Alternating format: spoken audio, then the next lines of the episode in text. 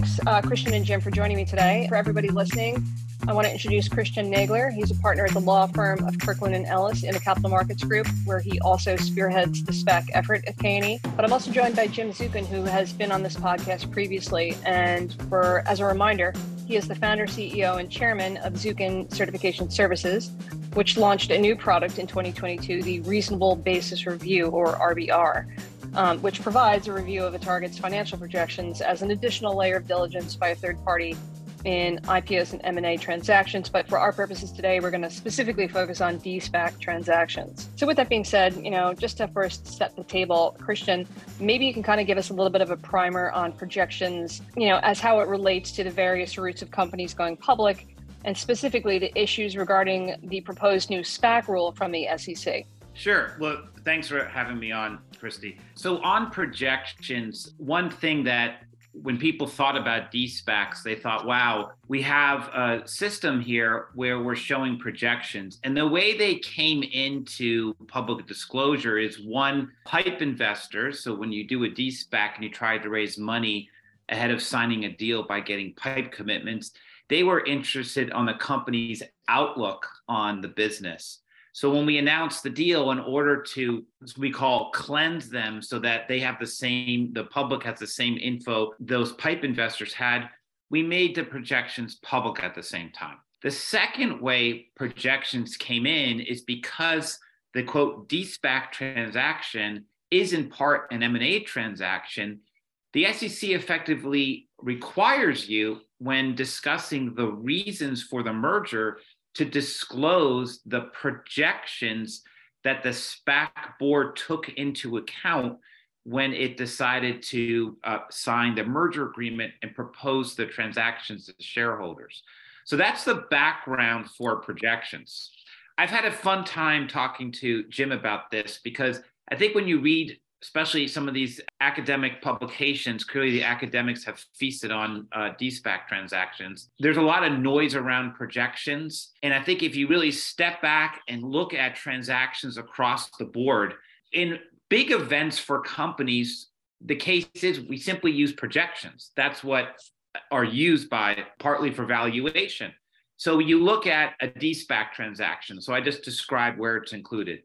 If you look at a, a merger, a public company merge with another public company, you often have projections in there. It's because what the board considered um, when it decided to purchase another company. So projections end up there. When you look at a company that's trying to emerge from Chapter 11, so effectively, it's really a, it's kind of like an IPO coming out of Chapter 11 because you're redoing your almost always your capital structure the bankruptcy laws require that you have adequate information, which over time the courts have concluded to be a number of things, including financial projections. How is the business projected going forward? And then the other thing that this has brought to light, the scrutiny of DSPAC transactions brought to light of what goes on in a regular way IPO. So, unlike a DSPAC transaction where everyone gets the projections, in a regular way IPO, we all know from the Bloomberg articles that the projections are produced by analysts and only shared with certain accounts, certainly not appearing in the offering document. But if you look at all of this overall, and Jim's much more qualified to talk about projections, we know that in major transactions, companies are using projections. Right. So me and you have like talked about this before as well, right? Like the the standard thing has always been like, well, traditional IPOs don't use projections, but they're allowed to, right? But maybe you can explain why they don't. So th- thanks for bringing that up. You sometimes hear well, you can't have projections in IPOs. It's actually not the case. There are some oil and gas deals have projections. I've done IPOs with projections. Long story how we ended up there but if you think about the um, MD&A of a company, and if you look at the SEC's rules, the SEC expects you to talk about liquidity going forward. It's really impossible to talk about liquidity going forward unless you can think about your business going forward. And at, we always had a section of SK, so it's part of effectively part of the securities laws, that basically said, hey, when you use projections, here are things to think about. So I think where this gets us to is if you look at the SEC's proposed rules, they actually talk about projections. They talk about the importance of projections, but of course, they stress that when you do projections, they need to be done on a reasonable basis. And this is where Jim comes in. but I think logically that all makes sense. I think that's what practitioners were saying before the SEC's proposed rules came out. Yeah, yeah. Well, before we go to get to Jim, I mean, I can tell you when a SPAC or DSPAC is announced, it's very challenging for us here at SPAC Insider to go through a deal if they don't provide any sort of context or numbers for us to even you know look at the transaction. Like the projections are very helpful even if even if they are projected out to 27 or 2028 i mean it's just sort of like a starting point right? Like nobody's actually really using it and holding their feet to the fire but it just sort of gives you some context on the company. Now having said that jim you came up with the reasonable basis review this year this product maybe you can talk a little bit about how the product came about because obviously it has a lot to do with what's been going on with the SEC. But maybe we can kind of start there and then you can talk a little bit about how the reasonable basis review addresses what Christian just sort of brought up. Thank you. And uh, it's great to be here as well. So, at the beginning of the year, my partners and I, we got together and we said, SPACs seem to be at the crossroads. What services could we provide as third party advisors that are not in the SPAC milieu. We're not uh, sponsors, we're not on the board, et cetera. And what we saw were there were two areas, one being readiness and the other being projections. And so we went about putting together a third party service that addressed these. And as we were putting it together, we understood that the SPAC projection rules, the title of the SEC rules actually are projection rules, mention projections a couple of hundred times, is that they were coming out with something very special from our point of view. And what it did was it had a specific standard, as I will call it, and that is a reasonable basis review. And they then expanded on that, said it should only be at most two years, but that there was flexibility as to the level of detail. But what they said was, and I have a little quote here projections must have a reasonable basis. Management's good faith assessment of future financial performance must have a reasonable basis.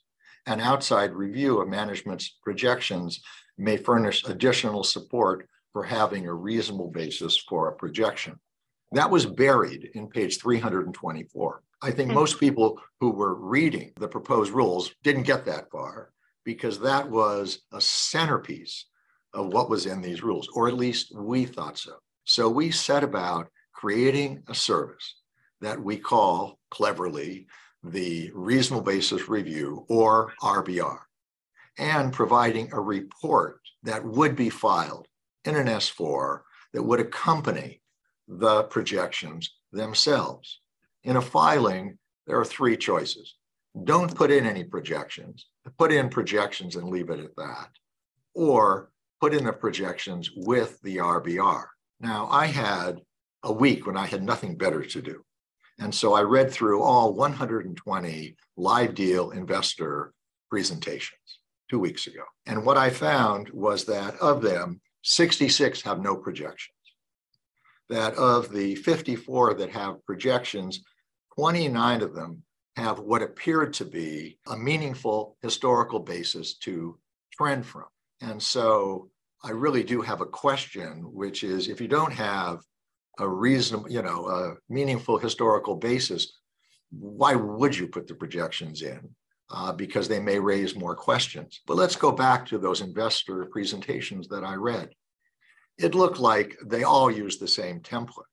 As a matter of fact, it looked like the same group prepared all of them. Uh, they they may have, you know, right. But when they have projections, they have exactly one page. They might have two pages on the projections. So recently in Legato 2, who did a major terrific deal with uh, Southland Holdings, they hired us and they put the RBR report into their filing. So it is a 16 page classic, serious research report. And when, when the feedback started coming back to us, the feedback was, oh, we understand there is a purpose for the surface because it's right there in the proposed rules. But there is another very important purpose, and that is this is great securities research that people in the SPAC world are starving for more information. Placement agents are looking for information that they can provide. And so it's firepower for the placement agents and for the public shareholders. All of a sudden, they get something beyond this very salesy investor presentation. They get the projections, they see them put into context, but then they also get a detailed industry overview and this, of course, fundamental financial analysis. So, taken together, it's a value added service. It's a shame it's like all the way in the back of the proxy because I did take a look at it. Um, I almost feel like it should be more front and center. I, I, I, hope people who are listening do understand that it is in the back of the proxy for it too if you want to take a look at it. Um, no, but uh, so Christian, kind of going back to you though, you may not know this yet, but you obviously you do talk to the SEC quite a bit. The reviewers over there, have you heard any feedback as far as uh, reception to the RBR or anything along those lines? I, I haven't heard re- reception to the RBR. I imagine the SEC would say that's this is eh, consistent with what we are talking about. Um, one thing, Christy, I already failed to do on this is you asked me to describe why we don't see projections in IPOs. And the real reason is because clearly the banks who are underwriting an IPO, meaning they are buying the shares and then selling the shares, I think it's well understood that they're viewed as underwriters, and underwriters in an IPO have liability. So banks typically are pretty conservative on these matters. So they are hesitant to include forward looking information. When the proposed rules came out, there was sort of a tsunami because the SEC jumped around a lot of things. And the two things they did to add to all of this, because if you look at the comment letters, they're actually, if you look at the ABA one, the, comment letters are somewhat supportive of the SEC's thoughts on projections. A lot of it makes sense. But then when you put it together with their views on, oh, we're going to take away the forward looking statement safe harbor, that's a number one thing they did. First of all, it didn't apply in a lot of our deals because they really are making a lot of noise out of this, but it didn't apply in many of the deals where you have a structure where the target company, which is a terrible name for this, but with a operating company, probably is better name, is the surviving entity on top and files a registration statement. It didn't have the forward-looking statement safe harbor. Nobody advised people will structure it this way to get the forward-looking statement safe harbor because we were always, we had a foundation in the case law, uh, the bespeaks caution doctrine, which is if you put out forward looking information and you put out all the things that can go wrong, what your assumptions are, and healthy disclosure, then you should be okay with or without the disclaimer, the, the protection from the forward looking statements. That was one. The second thing they did was they came out and said, well, maybe it's the case. And again, this is more dicta. They said, maybe it's the case that anyone involved in one of these de-SPAC transactions is somehow an underwriter. They didn't propose a rule that said that. Their rule is only if you are an underwriter on the front end and involved in the back end, de-SPAC. But they had very, very broad language, which I think many law firms and many securities groups like the ABA, they politely differed with that uh, in case law interpretation that all of a sudden any financial institution involved where there's a distribution of securities is somehow an underwriter. But with all of that, the banks looked at it and said, whoa, whoa, whoa, whoa, we got to take a pause here because clearly plaintiffs counsel is now going to just start quoting the SEC's general comments on this. And so now that's why in some de-SPACs, uh, we aren't seeing projections. Right, but here's what uh, always sort of confused me. Right now, SPACs are, or even before this whole issue, last year, the year before, there was the safe harbor. There wasn't this issue, and yet SPACs were still getting civil litigation. Right. So, what was it really protecting them from? Uh, the the safe harbor. No, that's a great point. I'm not so. And many times the safe harbor wasn't even available. The, well, you're going to have plaintiffs' counsel sue on things when things don't turn out But I just want to note that a lot of the D-SPAC companies that are trading at below 10, you know, some of them have hit their projections and are trading down. For instance, one of the big litigations is Multiplan. Multiplan basically hit their projections. So I think even if you hit your projections, you could end up with suits like that. Just one other thing I want to throw in here about how we as a community, and it's not the SPAC community, I would say the securities ecosystem, which includes Delaware courts, look at this. There has been a Delaware case where a judge enjoined a merger. It was Vice Chancellor Strine because there weren't projections in there. And his quote is projections of this sort are probably among the most highly prized disclosures disclosures by investors. And he points out investors can come up with many of their own estimates, but they can't replicate what management's view is of a company's prospects. So damned if you do, damned if you don't. yeah, and I, and I will admit, uh, Christy, when I delved to take valuation at the business school when I was in law school on the DCF, which really Jim should be talking about, not me. I did always struggle with how to project revenues out. The other stuff I could figure out, but that was always a tough one. You really need management's input on that. Well, you certainly do. Many years ago, the IRS put out a revenue ruling that said valuation is a prophecy of the future based on the facts at hand. And so I want to go to a deeper dive from projections. That dive is into the assumptions. The work that we do is all about the assumptions. When we talk about reasonable basis in terms of the work and the conclusions that we provide, our specific conclusions say specifically, and I'm giving you the words now, the assumptions used taken as a whole provide reasonable support for the projections. Separately, we state that there is a reasonable basis for the projections. So this is double barrel. By the way, in between those two, of course, is you need to have a and consider the preparers of the projections informed judgment. That is what our conclusions are all about. And the majority of our work is in vetting assumption and in a thoroughgoing manner, and then taking that information and putting it in the report so that it is usable. So our goal is to provide very important information as opposed to a check the box. A fairness opinion, for instance, a quote, complimentary service is basically all legal disclaimers. And then it says it's fair from a financial point of view.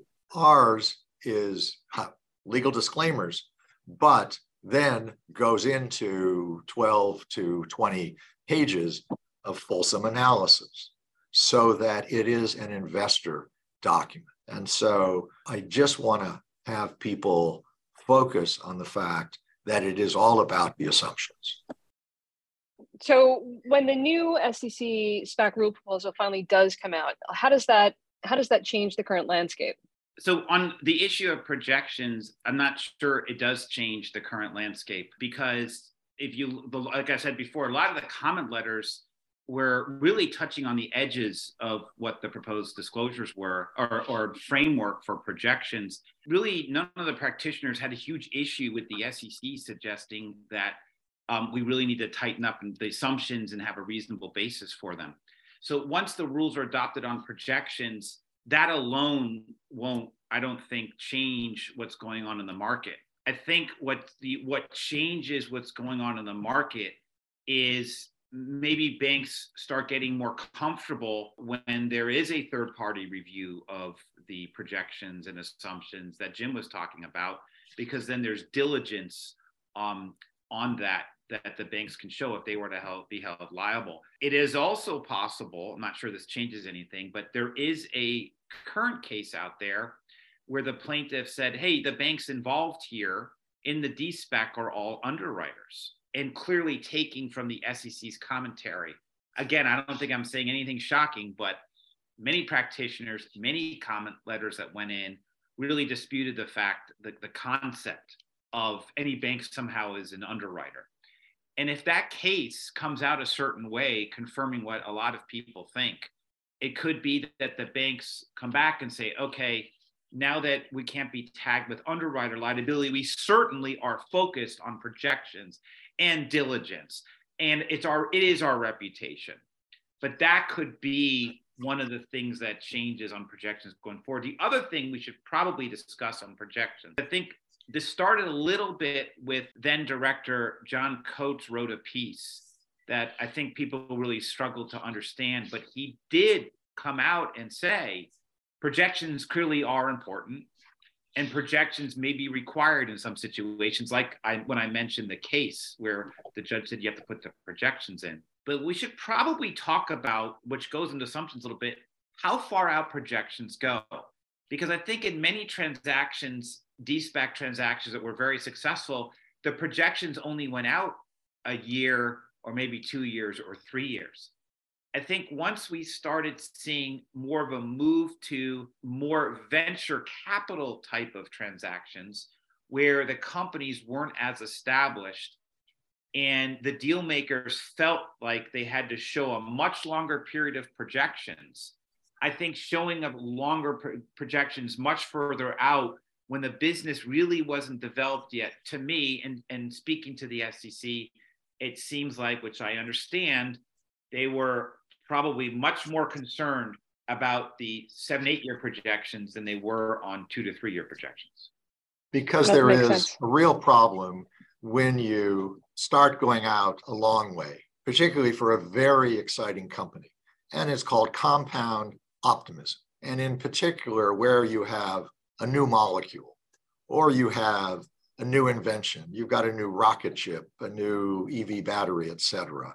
How are you going to project the market for that? And on many of the new technologies, they actually morph.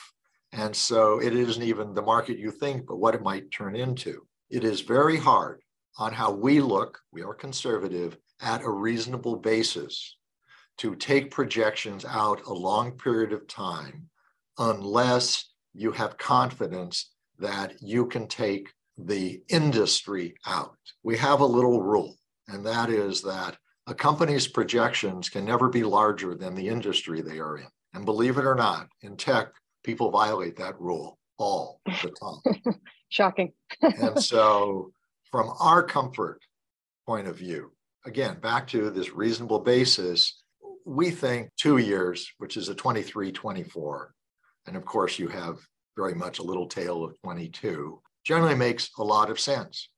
We have one case where it is only for 23, and we have another one where they're talking about doing 25. Now, back to something that uh, Christian raised earlier is that, in fact, in one case, we've been hired by the bank because they're looking for it, because it provides additional financial due diligence for them. Very prominent fairness opinion providers have come to us and have told us that they really want to see the RBR report because it is a complement. To be honest, I think they also might view it as something of a risk reducer for them. And then the D&O insurers, they, on several occasions in conversations, have told us how supportive of it they are. And they're supportive of it because it is a risk mitigator. Automatically, there is a screen of people that either have no projections or have projections without a historical basis. So it's a screen, and then there is the RBR itself. So I wanted to just share with you those few points. So I understand your view in reviewing projections that go very far out. But what does a company do when it has a business concept and the next two years as it slowly ramps up production those next two years really are not whatever projections you have are not going to be reflective of what management thinks and for investors to have to think about the business. So i think there are certain companies aren't there where you have to go out five six seven years in order to tell your story. There absolutely are. I'm dealing with one right now and we have not gotten to this point, but what we have suggested to them is that we prepare, of course, they prepare uh, a forecast for the market. And so they are saying, here is what we are developing. We are developing sliced bread. And now we're going to talk about the sliced bread market.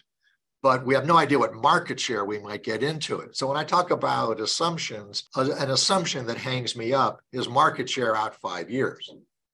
And so because there is total flexibility of what you want to share with the public, you actually can share a market analysis that may well be of a market that does not exist today because of the breakthrough nature of, say, the technology. Now, in the event that it is the classic molecule, then they have a monopoly on the molecule. So then they would have 100% of the market for that drug by definition. You would not have this issue.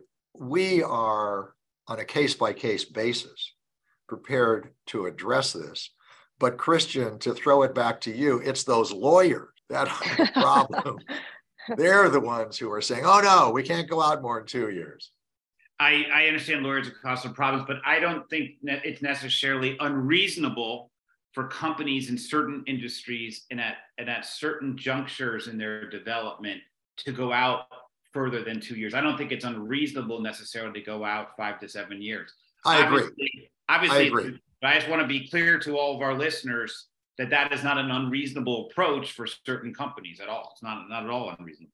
I could not agree more. We are looking right now at a company that is projecting no revenues for three years because they are building a gigafactory and they already have orders and LOIs out in year four.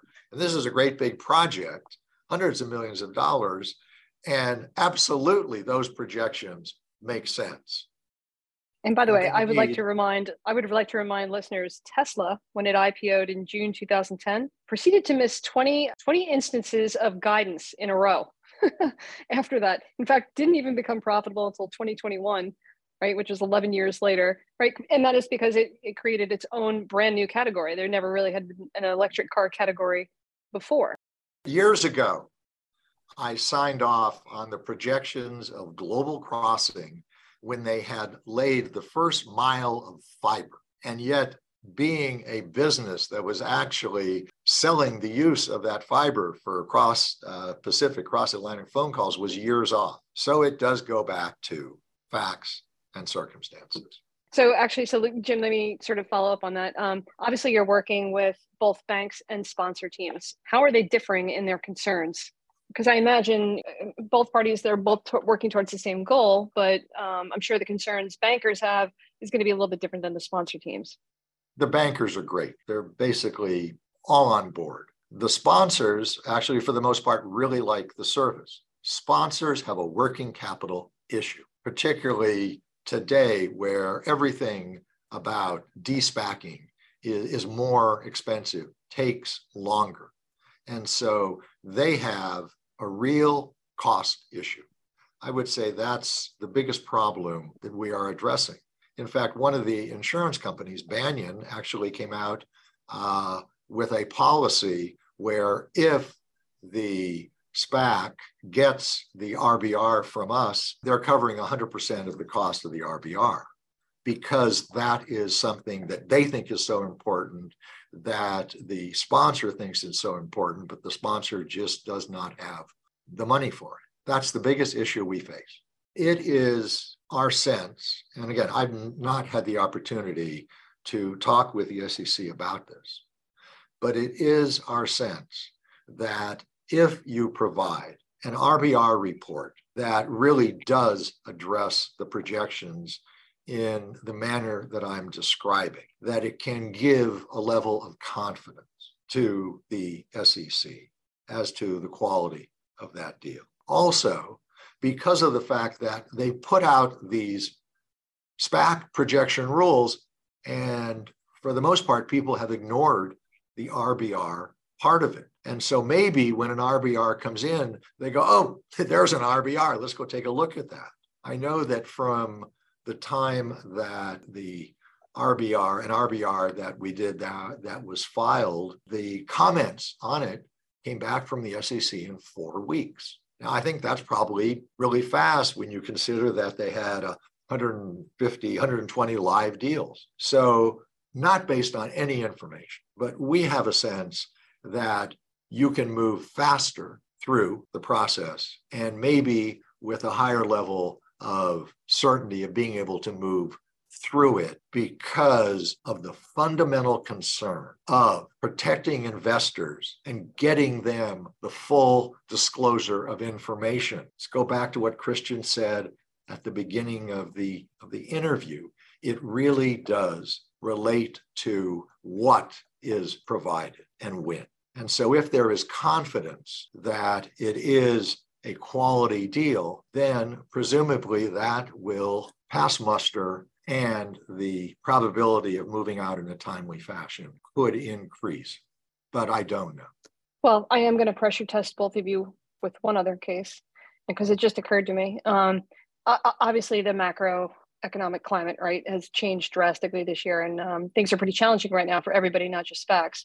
And so, uh, you know, a lot of these deals that we're seeing trying to come to a completion vote right now you know were struck six months ago. And maybe they had projections based on a different macro backdrop at that time. What are your concerns christian as a lawyer? And b jim for you for the reasonable basis is there any sort of issues on that end where do you then recommend that a team or a bank go back and you know revisit, revisit them if the conditions have changed you know dramatically such as they have Christy, thanks for raising that because that has been a topic of a lot of discussion. First, when the projections go in, there's a lot of disclosure around them. And this is not new to SPACs. This has been historical of these are the projections at the time. They speak as of the time. And they were historically included for far different reasons. They were included because you had to cleanse the pipe investors. They were included because you need to know what the board looked at. But the Delaware law, they're looking at what, what did the board have at the time it made its decision it's not the case that the the what it is that the board had that, that the board constantly has to be rethinking the deal. The whole purpose of the M&A agreement is that you're you've signed it and you're bound to it. And yes, there are, even though it's very hard standard, if there's a material adverse change, we have that language, but that is a hurdle in Delaware. Just because you're not hitting your projections doesn't mean a company can get out of its merger agreement. So yeah, a la, a la Elon Musk, right? And Twitter. So, so I'm happy you raised that issue because we are seeing in comment letters, this is all public, from the SEC saying, well, you know, are your projections still valid? And things like that. And there, I think a lot of thought needs to go into that because yes, at the time they were produced, they were seemed to be valid. And in terms of your macroeconomic backdrop, there's situations where companies can hit all their projections, but guess what? the stock is trading down because all the comps are trading down. Even though the comps hit their forecast, they're just simply trading down.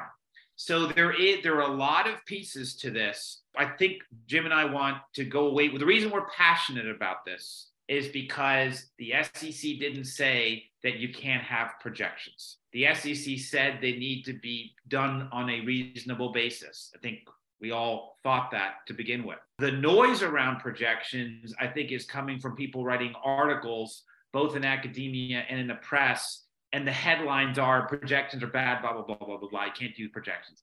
And that's simply not the case. And our point is that's not what the SEC, in our view, is saying. We think they're saying you can certainly want you to use projections. They just have to obviously be reasonable.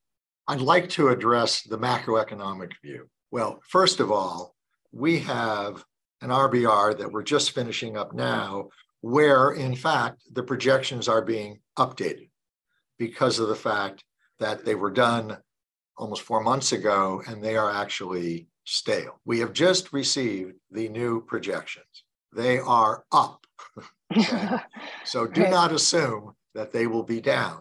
And the reason they are up is because this particular company, conservative company, projects off a backlog, and backlog significantly increased. But I wanted to step back and say that half of all the RBRs here at ZCS are with non US targets.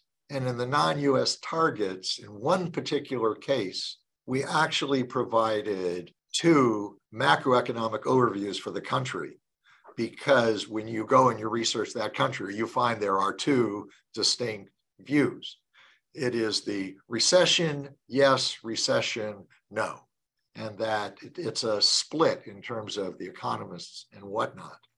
And so, what we did simply was that in the review, we presented both of, if you will, those cases. And in, of course, the no recession case, the projections were well met. But even in the projection case, the assumptions themselves were reasonable. Well, I think this has been a, a fun conversation, so to speak.